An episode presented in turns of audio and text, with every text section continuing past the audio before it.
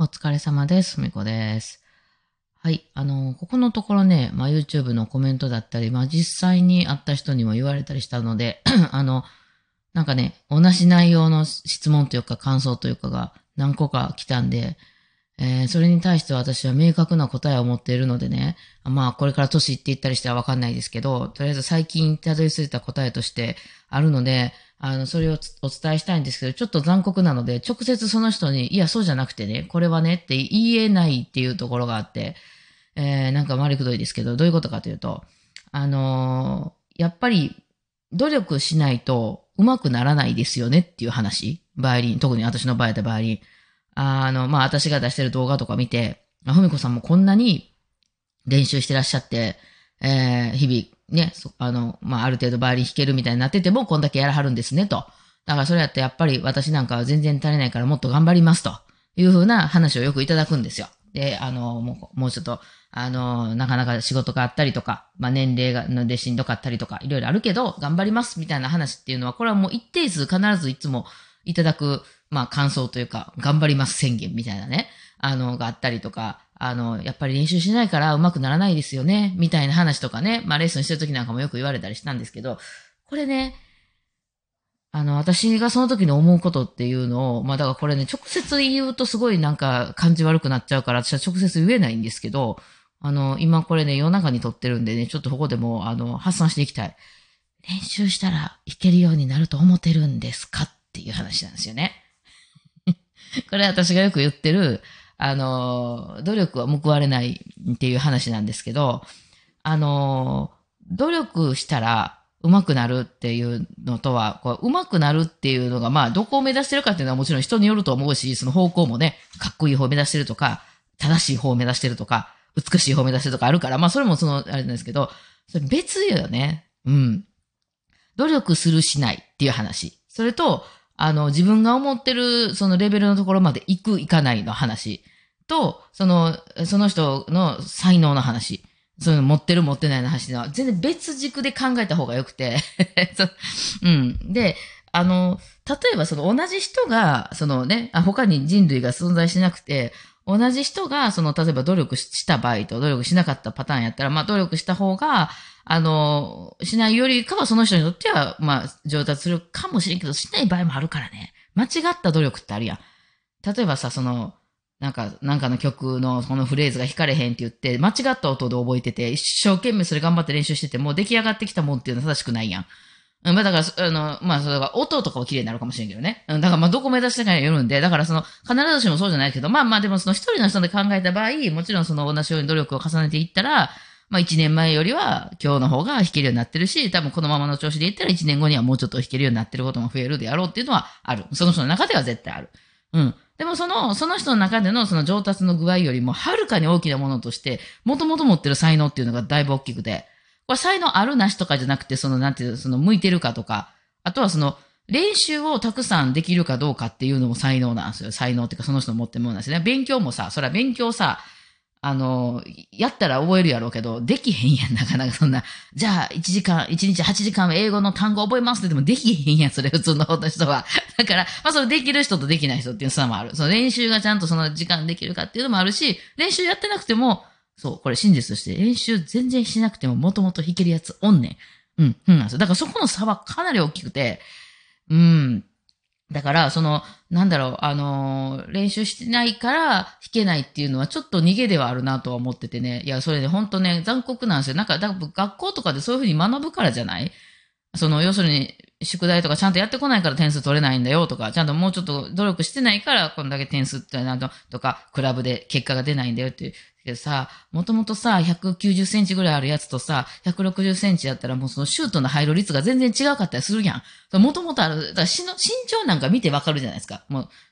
うそれも才能ですよね。才能っていうか、その人が持ってる、スペックね。才能とか言って話じゃない。スペックね。要するに。もともと音程取れる人もいるのよ。生まれながらにもう取れる人もいるし、もともとリズム取れる人もいるで。でも取れない人もいるのよ。それはだから痩せてる人、太ってる人とか、背が高い人、背が小さい人、手が大きい人、手が小さい人とかっていうのってもう、大人とかになってきたらある程度はもう頑張ったら背が伸びますっていうもんでもないやん。ちょっと変わるかもしれんけどね。で、そこってなんかターゲットにはされやすいよね。例えばさ、カルシウムを取ったら背が伸びるかもしれないとか言ってみんなカルシウムみたいなの買ったりとかさ、そういうサプリみたいなのとかでさ、そんなに変われへんかもしれんけど、変わるかもしれんから、一応買ったりするよね。うん。だから例えばこの教則本のこの、場所を練習したら音程取れるようになりますよみたいなんて、取れるようになれへん人もおんねん、それやっても。うん。やったら劇的に良くなった人もいるけど、劇的に良くならへん人もおるね。うん。だからそれは別にええと思うのよ、私の中で。本人はちょっとね、下せへんかもしれない。自分がやりたいのに、なんか、これを、例えばセブシックのこの何番のやつをやったら、すごい音程取るようになりましたって、あ、そうなんや、私音程悪い悪い言われるからやろうと思っても、それやっても、大して変わらへんっていう人もいるんですよ。それはスペックなんですよね。その人、なんか、この聞いたっていう人にとっては、この本はすごく有効やったけど、っていうのもあるし、なんかもうね、私とかもすごい上手い人いっぱい見てきてるから、全然ね、まあ、私なんか全然やね。だからめちゃくちゃ上手い人いっぱい見てきてるから、ああいう人らってもうね、次元が違うのよ。うん。で、いやいや、そこまでなりたいわけじゃなくて、って言って、ある程度音程とリズムが合えばいいっていう、そこのレベルってすごい高くて、うん、だからそこを持ってない人の方が多いね、世の中。いや、だからやっぱ重宝されるわけで、できる人は。うん、だからまあね、そういう話で、だから、練習してないからできないんですねって、いや、練習してもできないよって思ってる。練習。うん、だからそれはまた別の話で、ただまあそれ言うとちょっと機嫌悪くしはる人いるやん、やっぱあなたはできない人ですよ、みたいに言われるようにね、聞こえちゃう。なんか猫がめっちゃ喧嘩してる。なんでやろ、なんで私が喋り始めるとみんな喧嘩じゃないか。遊んでるだけなんかな。どうしたんなんか喋りたらね。うん。まあ、っていうのは、これはもうスポーツ業界とかでも絶対そうだと思うんですけどね。そういうのを考えますね。あと、よくモチベーションのまあ、英語にしろ、スポーツにしろ、音楽にしろ、やるとき、こう、始める人って、目標として、できたらかっこいいよねっていうところをモチベーションにする人、まあ、多いじゃないですか。まあ、これやったらモテるかなとかね。うん。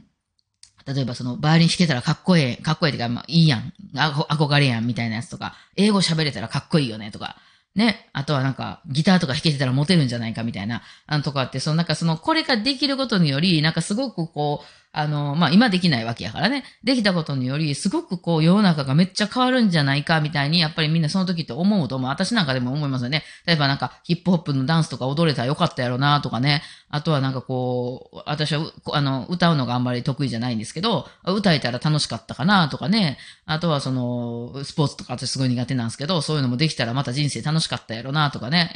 できるようになりたいなみたいな、こういうの、だから自分がね、好きな、特にジャンル、とかのものって、なんかそういうのをやりこなせたらね、なんかめっちゃ幸せなんじゃないかな、みたいに思うと思うんですけど、多分ね、ある程度のところを超えた人、プロとかまで行っちゃった人って、それってあんま大したことじゃないんですよね。うん、まあ、英検一級とかね、そういうとこまで来たら、資格としてね、使えるかもしれない。それがあることにより、なんか、会社とかね、入りやすかったりとか、そういうことは仕事が来るとか、また MBA みたいな、MBA やってるなんかそういうの持ってたら、だいぶ単価が高くなるよね。なんか、何やったっけ。建築なんとか一級とかね、なんかそういうの持って、なかなか取れない。あと弁護士の司法試験なんかでもそうですよ。なかなかみんなが取れないもの持ってるっていうのは、確か最初それはあるかもしれないけど、うん。ただ、そういう世界に行くと、みんな持ってる世界線やから、別にそれ持ってたから、うわ、すごいとかって言われる世界線でも特になくなる。まあ、キャバクラとか行ったら褒めていただけるかもしれんけどね。うん、なんでしょ？だから、バイオリンとかも、じゃあもう頑張って、ある程度まで行ったり、音大入れましたとかなったら、もうそんなやつばっかり集まってきて、発揮集って、それって別にそんな、なんていうの、すごい、技術でも資格でもなくなっちゃうんですよ。うん。ほんで、そうなってきた時にモチベーション続きますかっていう、モチベーションっていうか、なんかなんかこう、凄さっていうのは特になくなるので、私魔女の宅急便ってあれじゃないですか、話が来てると思いますけど、あれ見ててマジで思うんですよね。あれも大人になってから見たら全然見方変わりますよね。ちっちゃい時見た時地味な映画やなと思って、その前のね、ナウシカとかラピュタとかをね、印象がでかかったから、まあ地味な映画と思ったんですけど、まああれはね、原作があってっていう話なんでしょうけど、キキっていう女の子、キキでしたっけ？飛べますよね、それは魔女の血があって。あれはスペックです、あの子のね。で、それって、あの子にとっては大したことでも何でもないですよ、ちっちゃい頃から飛んでるし。だから周りの人はトンボくんとかね、あの辺は、うわ、すごいな、飛べたらいいな、とかってみんな言ってると、これって本当バイオリン弾けたらいいよね、バイオリン弾ける人すごいですよねって言われてるのと一緒なんですけど、ただ、そのキキが空を飛べることっていうのは、まあ、別にその子はちっちゃい頃からやってることで、その特別なことじゃなくて、しかも、それでなんか儲けられるわけでもないじゃないですか。で、キキはめっちゃ考えて宅急便をしようっていう風になるんやけど、別にそれでなんていうの、めっちゃ儲かるっていうわけでもなくて、まあ、彼女からしたら、まあ、昔から持ってる能力の一つやけど、で、どうするっていうところに行くっていうのが、もう、あれね、すごいわかるの。なんかね、バーに弾けますけど、でっていうね、そこから先、それをうまく活かせれるかどうかっていうのはまた全然別な問題で、まあ、うまいこと人に拾ってもらえるみたいなのもあるかもしれないけど、うん、ね。で、彼女はなんかそれをもう一回考え直すんですよね。その飛べるっていうことは自分にとって何なのか、いや、そうやと私は思ってるんですよ。で、それが分かってきたら、ジジと喋れなくなるんですよね、多分ね。ジジってキキの分身ですよね。自分の中で今までこう喋ってこうかな、ああかなって喋ってたのが、まあだんだん大人になってきて、それでもこの能力を使って食べて生きていこうってなった時に、多分聞こえなくなったんちゃうかなと思って、最後まで聞こえないじゃないですか、ジジの声ってもう。最後また飛べるようになったら戻ってきて、キキはずっとちっちゃい頃から勝手に飛べたから、今までそんな大して飛ぶことについてそんな思ってなかったけど、最後ね、飛べなくなって、で、自分の力で初めて飛びたいって思って、まあ、最後飛んだじゃないですか。なんか、ああいう、向かい合いみたいなのが、まあ、あったりするんでしょうけど、なんか、あれは結構なんか面白いなと思ってましたよね。で、最終的にやっぱもう、ジジとは喋れないんだろうな、とは思いますよね。で、まあ、キッキにまた、将来子供が生まれて、その子が飛べる子やったら、もう、これってほんま、スポーツの能力とか、音楽の能力と全く一緒やなと、私、まあ、あれはまあ、ファンタジーなんであれですけど、これな、と思って、ね。でも、またそのちっちゃい子は、ジジみたいな黒猫の、女の子と喋れるんやろうな。で、だんだんまた聞こえなくなるんやろうなって思ったりするんですけどね。いや、まあ、こういうのね、ちょっとなかなかこのね、一言でこれ、コメントとかで返せないんでね、夜中に語ってみました。というわけで、頑張ったら上手くなれるわけじゃないよというお話でございました。ではでは、お疲れ様でした。